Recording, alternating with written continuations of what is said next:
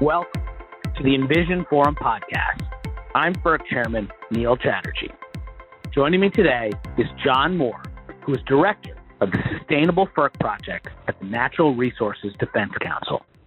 At NRDC, he focuses on developing a modern, flexible, and efficient high powered electrical grid that will help accelerate the use of renewable and clean energy. John, thank you for taking the time to talk on the Envision Forum podcast. Thank you very much, Mr. Chairman. I'm delighted to be here and appreciate the invitation. Well, uh, John, our listeners are, of course, familiar with NRDC and the work it does, but can you just tell us a little bit about what you do there? Certainly. I direct the Sustainable FERC project, as you mentioned, uh, and the FERC project is housed within NRDC, but it's uh, really a partnership of similarly minded environmental and other public interest organizations that are really focused on using FERC uh, and the FERC statutory authorities to help decarbonize the power sector. Uh, I'm happy to say we're now 25 years young. Uh, we started in the mid 1990s, you know, and that was really just about the same time that FERC was starting to open up the power grid in different ways. So, I, I, one more thing I'll say is that, and this could be part of our additional discussion, is that our one of our core, you know, assumptions and beliefs is that FERC's just and reasonable rate standard. Uh, that's a foundation of FERC wonkiness, I think.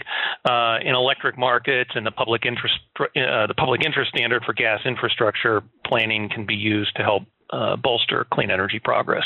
So that's the high level overview of what we do, and we are again a partnership with other organizations. So coming up on 25 years, uh, obviously a lot has changed uh, in the energy, electricity, and market landscape in that time. Can you talk a little bit about um, the evolution of these markets and what you've seen over uh, the past couple decades? Sure, a, a, lot has happened. I and I think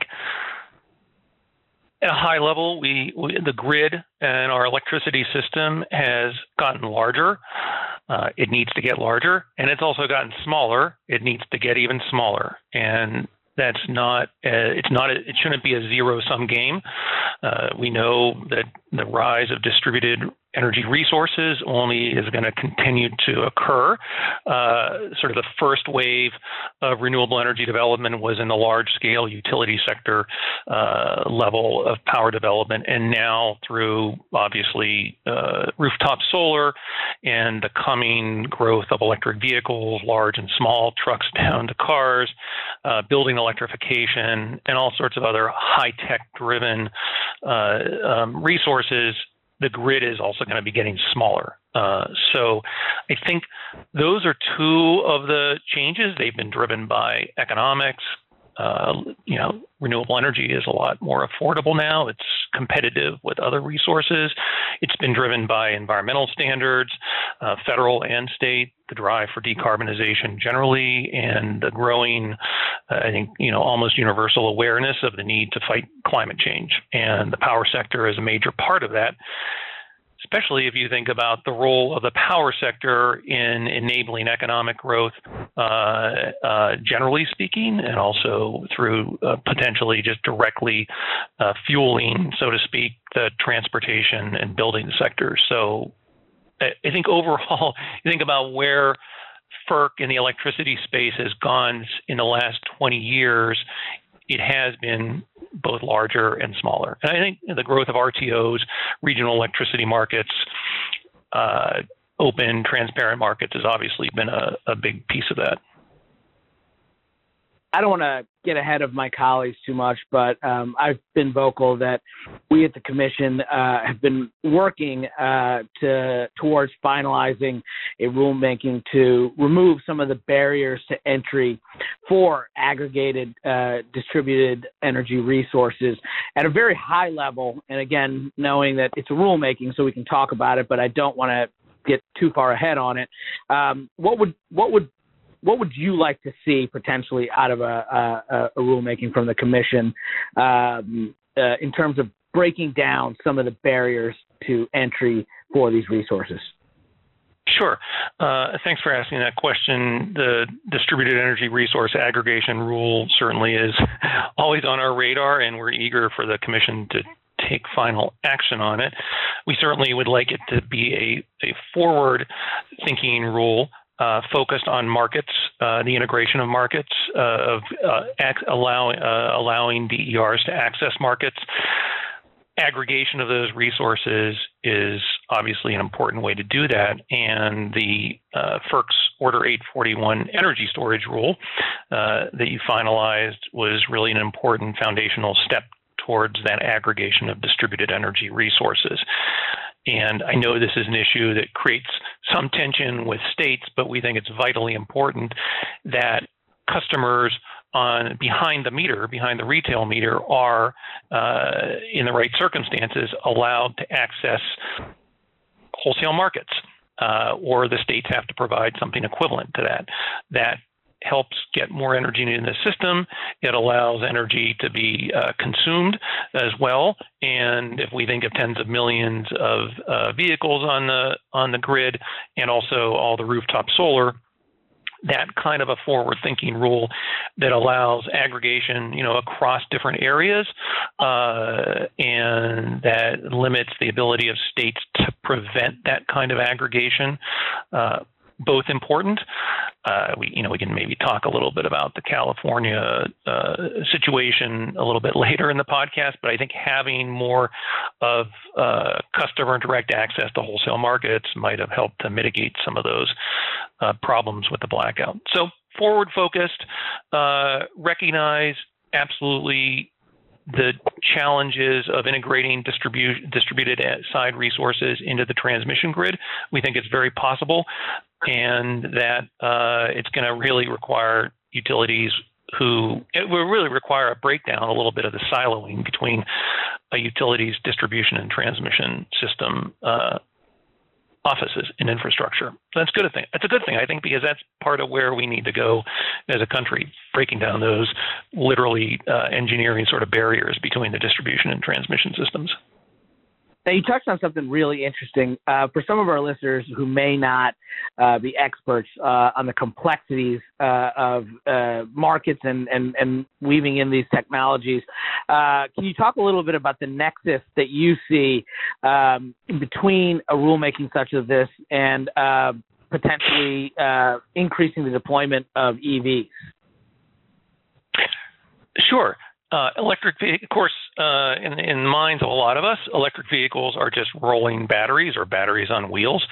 And early studies have shown that electric vehicles can significantly reduce peak uh, peak demand uh, and not just shift it, uh, but reduce it. Uh, and storage is obviously a way to do that. And early studies out of MISO have shown this.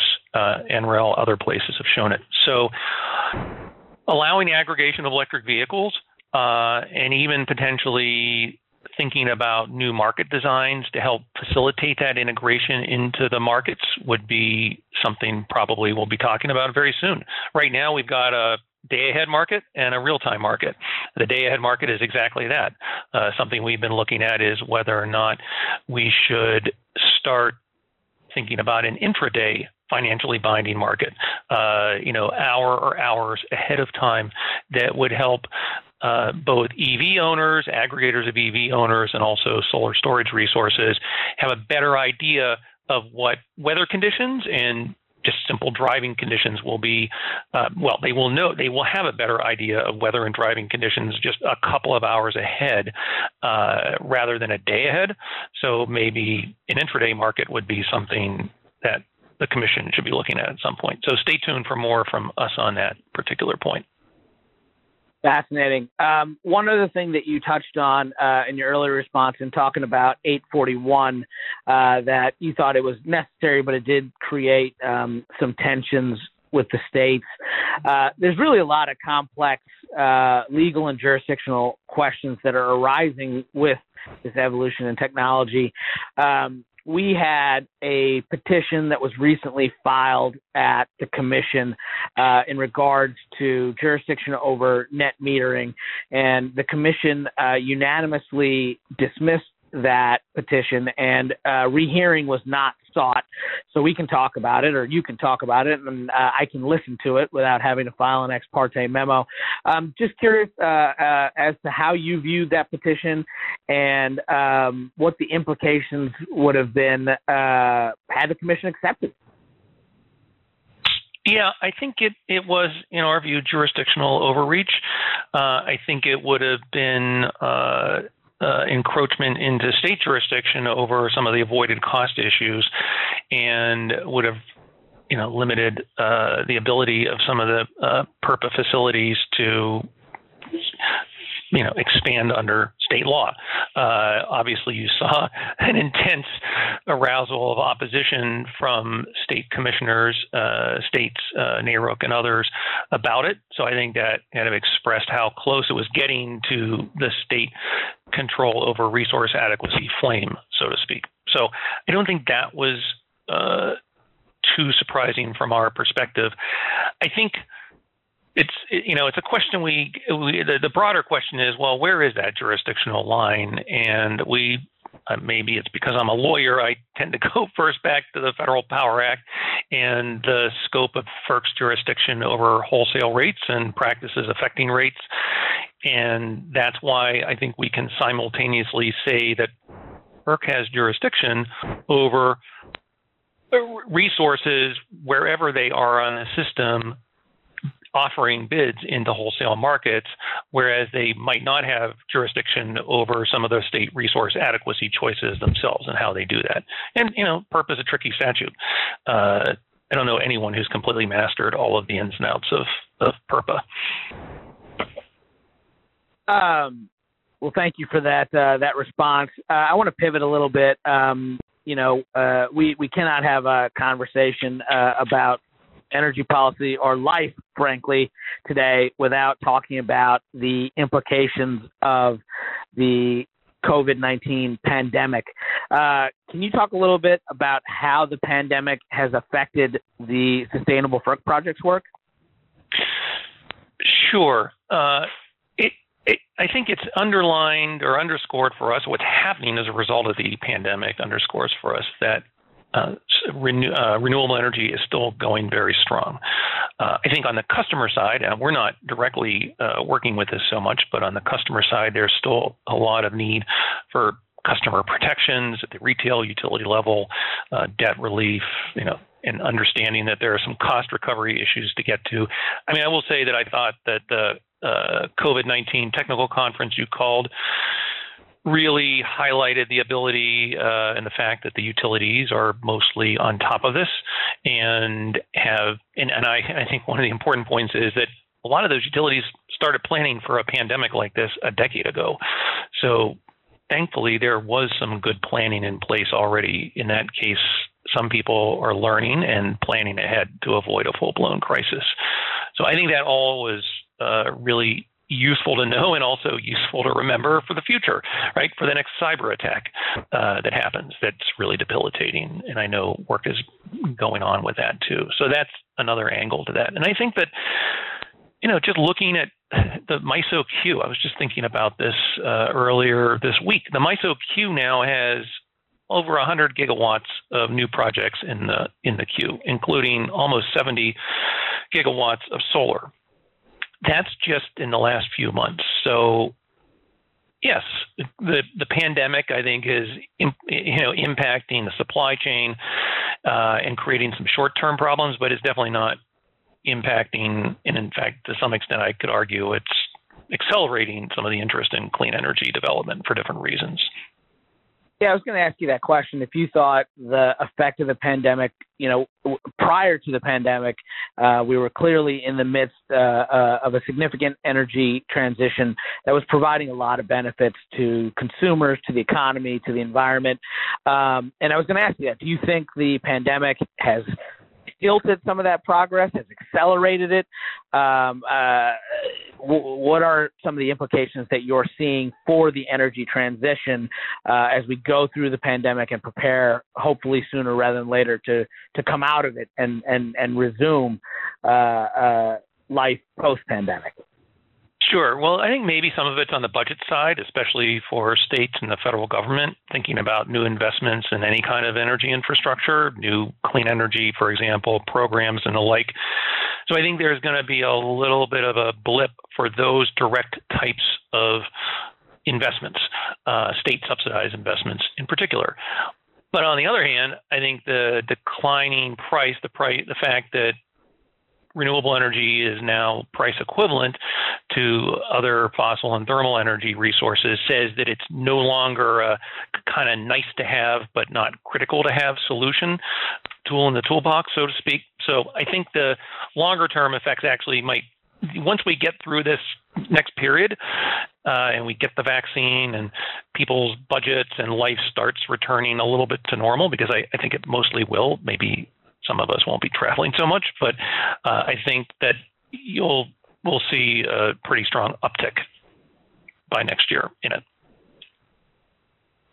So stepping back from the pandemic a bit and focusing more on the continuing transition of the electricity sector, um, just curious to get your take on what we've learned so far and what lessons we still need to learn you referenced California earlier. Uh, maybe now is the time to uh, to just get your perspective on it.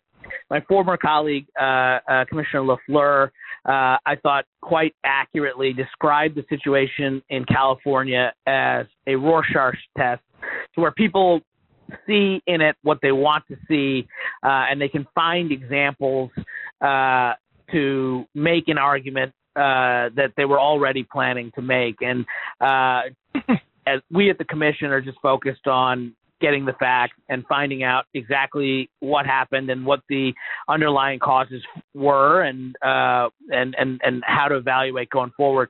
Curious to get your perspective on uh, both what's going on in California today, but um, lessons learned from the broader transition in the electricity space. Sure, that really is a uh, topic of the day, isn't it? Uh, California, between uh, the weather, the fires, and then the uh, controlled blackouts, been a very busy month or two out there. I, I think, I think the California blackouts raise a couple of questions, at least a few questions in my mind, and I think these are questions that the California grid operator, CAISO, uh, and definitely the state uh, and FERC will be looking at over the next few months. And, and the first question is, you know, how well is the fragmented electricity uh, procurement system serving California right now? As we know, we've got a lot of community choice aggregators, uh, many of whom are underinvested in long-term energy supply. Uh, so, and I think that we've been aware of for a long time, or at least for a couple of years. So maybe we need more coordinated procurement, uh, better alignment uh, between and among those CCAs and the utilities, uh, joint contracting for longer term reserves, uh, et cetera, et cetera. I think another big issue is how is the how is the market pricing scarcity? Is it really doing a good job with that? Is it pricing scarcity in alignment with what customers uh, want to pay for avoiding load curtailment? I don't think there's a lot happening there on that. And this doesn't mean that California has to go over to a Texas or ERCOT style uh, energy only market model with scarcity pricing. Uh, MISO is, you know, MISO, which is uh, mostly vertically integrated states, is looking at scarcity pricing on the reserve side.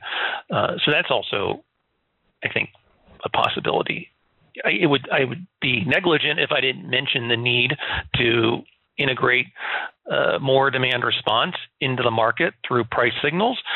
I think demand redu- voluntary demand reduction appeals, voluntary other voluntary measures are all well and good, uh, but mostly they're not being that their their willingness to pay is not being priced in the markets and i think people would pay to reduce power consumption if they were able to do so under you know FERC Order 745 uh, on demand response. So that's a critical point about it. I think two other two other comments. One, uh, energy efficiency you know, still the low-hanging fruit, the gift that gives keeps on giving. I think the state uh, and the federal government could be both doing a lot more to help use EE to reduce peak demand, especially in the summer months, uh, with air conditioning standards and the like. I know that's not all within FERC's purview, uh, but I, I think there's a lot that could be done there. I think that uh, the integrated grid we talk about that also would help a little bit. I know that demand was high throughout the region. I mean, we were really talking about plus 100 degree days uh, for many hours on end, but being able to consolidate those 38 different utility balancing areas into a single into a single regional organization or at least a single market would probably have helped uh, to move more of the power around. And then I know there's a there's an issue around gas supply, and I actually think the question is, you know, is the gas supply market just too rigidly designed right now? Uh, how much intraday pricing is there in the market? Is the supply and scheduling really lined up correctly? Uh, you know, so there's probably some dependencies there. Heck, I mean, I've read commentary by pretty well respected people that we need more solar on the system to help charge the batteries. So all of it is to say it's complicated, uh, and you know, to some extent, it does harken back to what resource adequacy really means, and what's the role of the states, what's the role of FERC in ensuring a reliable and affordable electric supply. Well, uh, thank you. To build on that uh, very uh, thorough uh, answer, looking into your crystal ball, because everything you've just laid out brings up a ton of policy questions. What what do you think will be among the most important issues for policymakers uh, in the next decade and beyond? What what are the types of uh, policy changes and uh, innovations that we need to be looking into uh, over the next decade? Well, uh, that's really a nice uh, segue into what are the FERC project's primary policies, policy goals. And you know, we basically have four reform wholesale markets to keep up with the pace of change, spur meaningful transmission development, you know, open those more, more, open more markets to small resources, and also uh, restructure how FERC does its regulation of gas uh, infrastructure. I think I've already talked a little bit about market design, uh, and on the DE, on the distributed energy resource side, obviously we're facing continuing tensions in the east with eastern capacity markets, and I think we've now got three legal challenges, four legal challenges underway. Uh, but you know, litigation really isn't in our mind the the ideal solution in here, and I'm really heartened to see uh, uh, folks like uh, the PJM, PJM uh, CEO Manu Asthana making commitments to look at how PJM redesigns its capacity market for the future. Transmission development. I don't know. You've probably spoken more about transmission development than uh, most of us in the next in the last couple of years. It's a it's a big one. Uh, don't I think you'd agree with that? what can FERC do there? I'm I'm curious to hear what you'd have to say about it uh, that hasn't already been said. And and yeah, that I think that plus the the gas approval process. You probably know our position around that, and the need, especially the need to update the 1999 gas policy uh, certification statement that uh, is open. It's an open docket now. Former uh, Chair McIntyre opened that up. We, our position is pretty clear through the submissions we made around looking at regional need and carbon impacts and the like. And so that's a priority for us. And then I think just more just more generally, there's an increasing awareness of the need to account for equity uh, in in planning and in markets, and that's both states and FERC, right? I mean, this term frontline communities exists everywhere. It's whether or not they're in Appalachia next to a coal plant, uh, near a transmission line, or a wind farm, or in New York City next to a peaker plant. And so, if we're talking about carbon markets or any market design, for example, uh, would there those communities need to be brought into the into the conversation as well.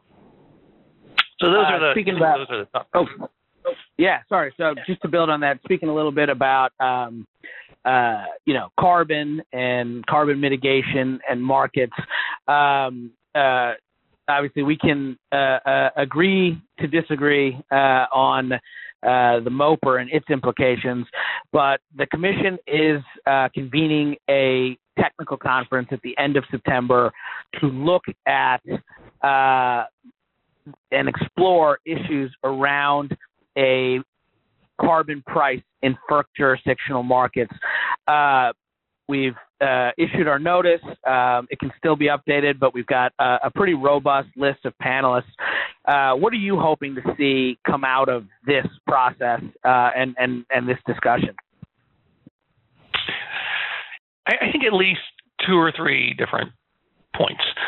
First, that there is general agreement that states should be in the driver's seat on carbon pricing, absent a federal overarching carbon policy, of course, and that FERC can facilitate uh, carbon impl- carbon price implementation. I mean, it's already happening in California and in RGGI, the Regional Green- Greenhouse Gas Initiative, where the carbon prices are being incorporated into offers.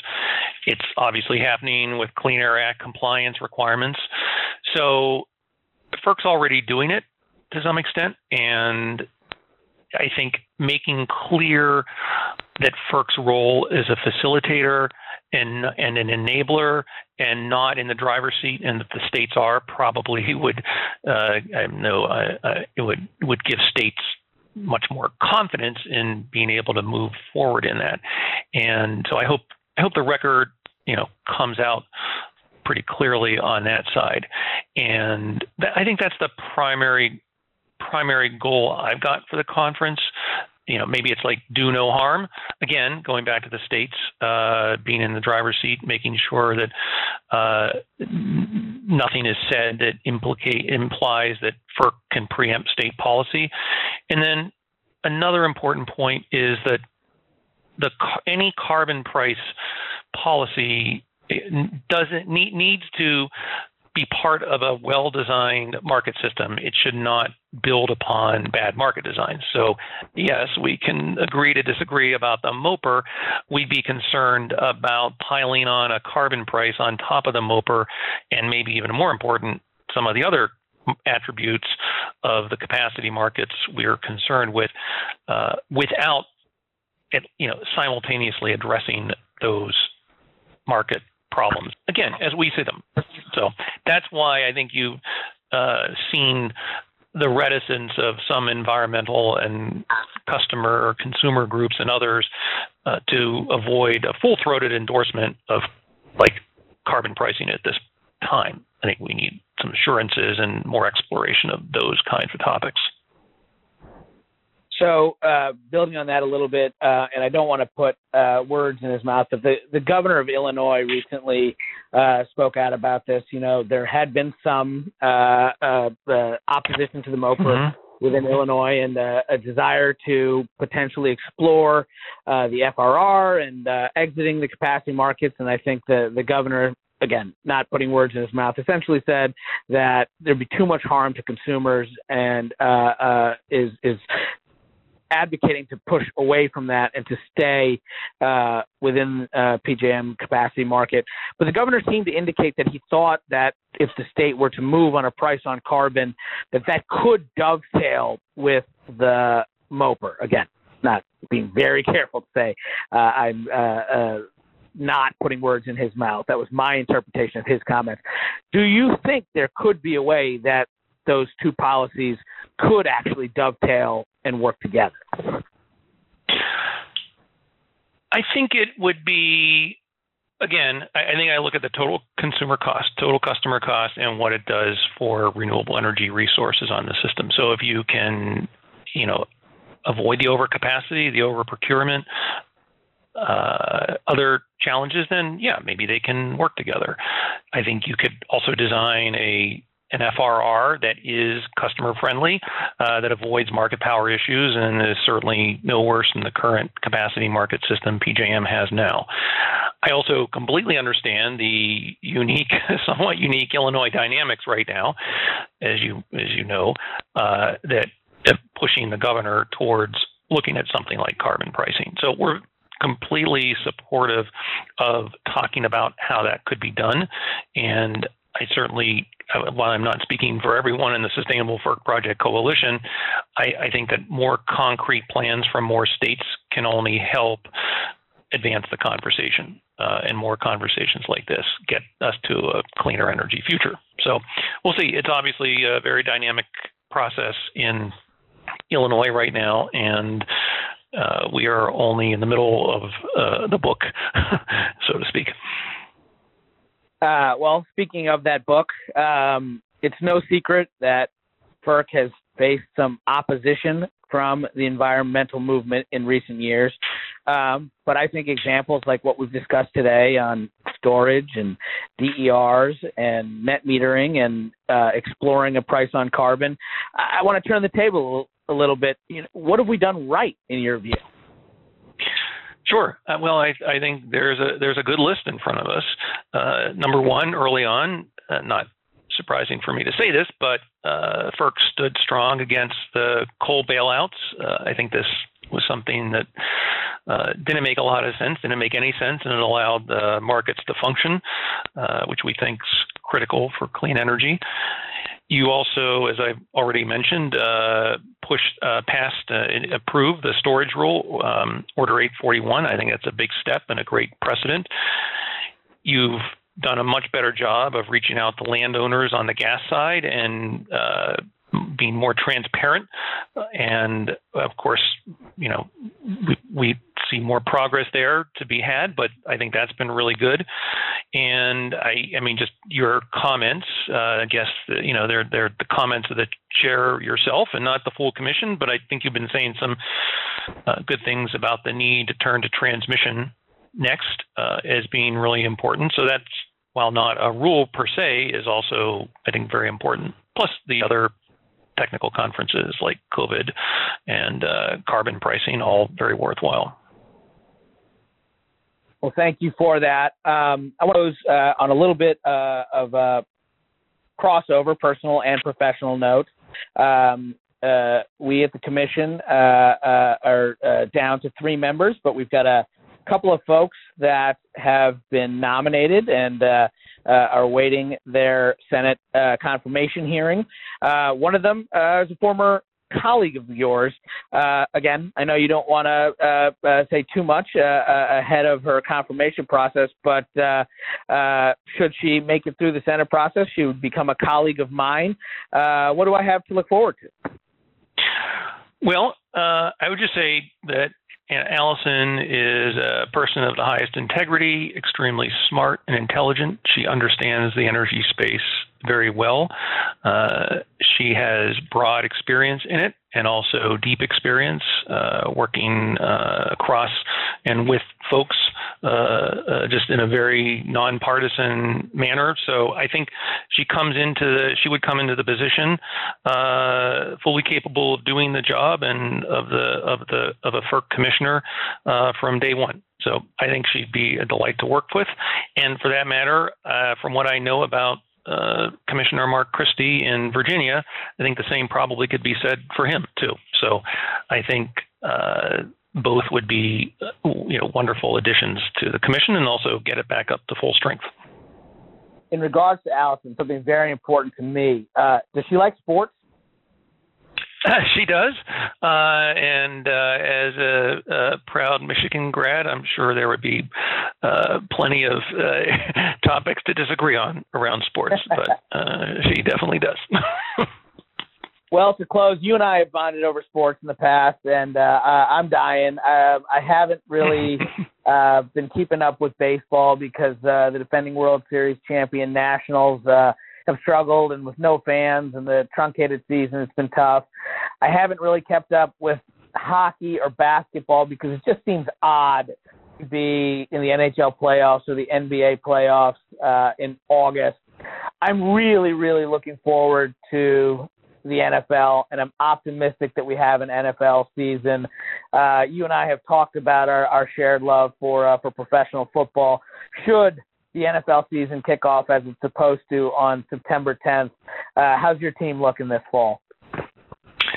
Well, I, have got really one major team, which is the Steelers, and uh, I'm very concerned and interested in how quarterback Ben Roethlisberger performs. He uh, had serious arm surgery last year and, and, problems there, and there's not a lot of backup on the Pittsburgh team uh, in case he goes down again. He, I think he's 38 years old, and as Ben goes, so goes the Steelers this year. So I think a lot of people are are focused on that.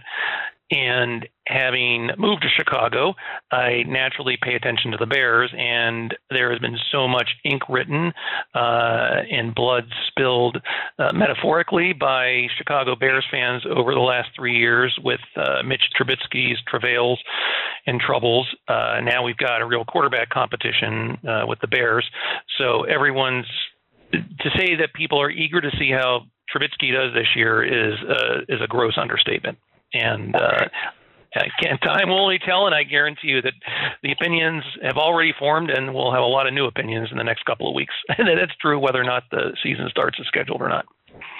Well, I hope we have the opportunity to see how it shakes out. Uh, final question.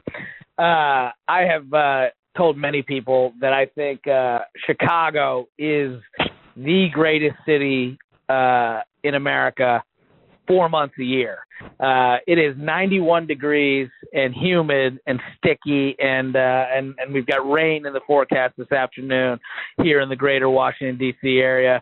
Just so our listeners uh, can uh, can live vicariously through you, uh, what are the conditions on the ground in in Chicago today?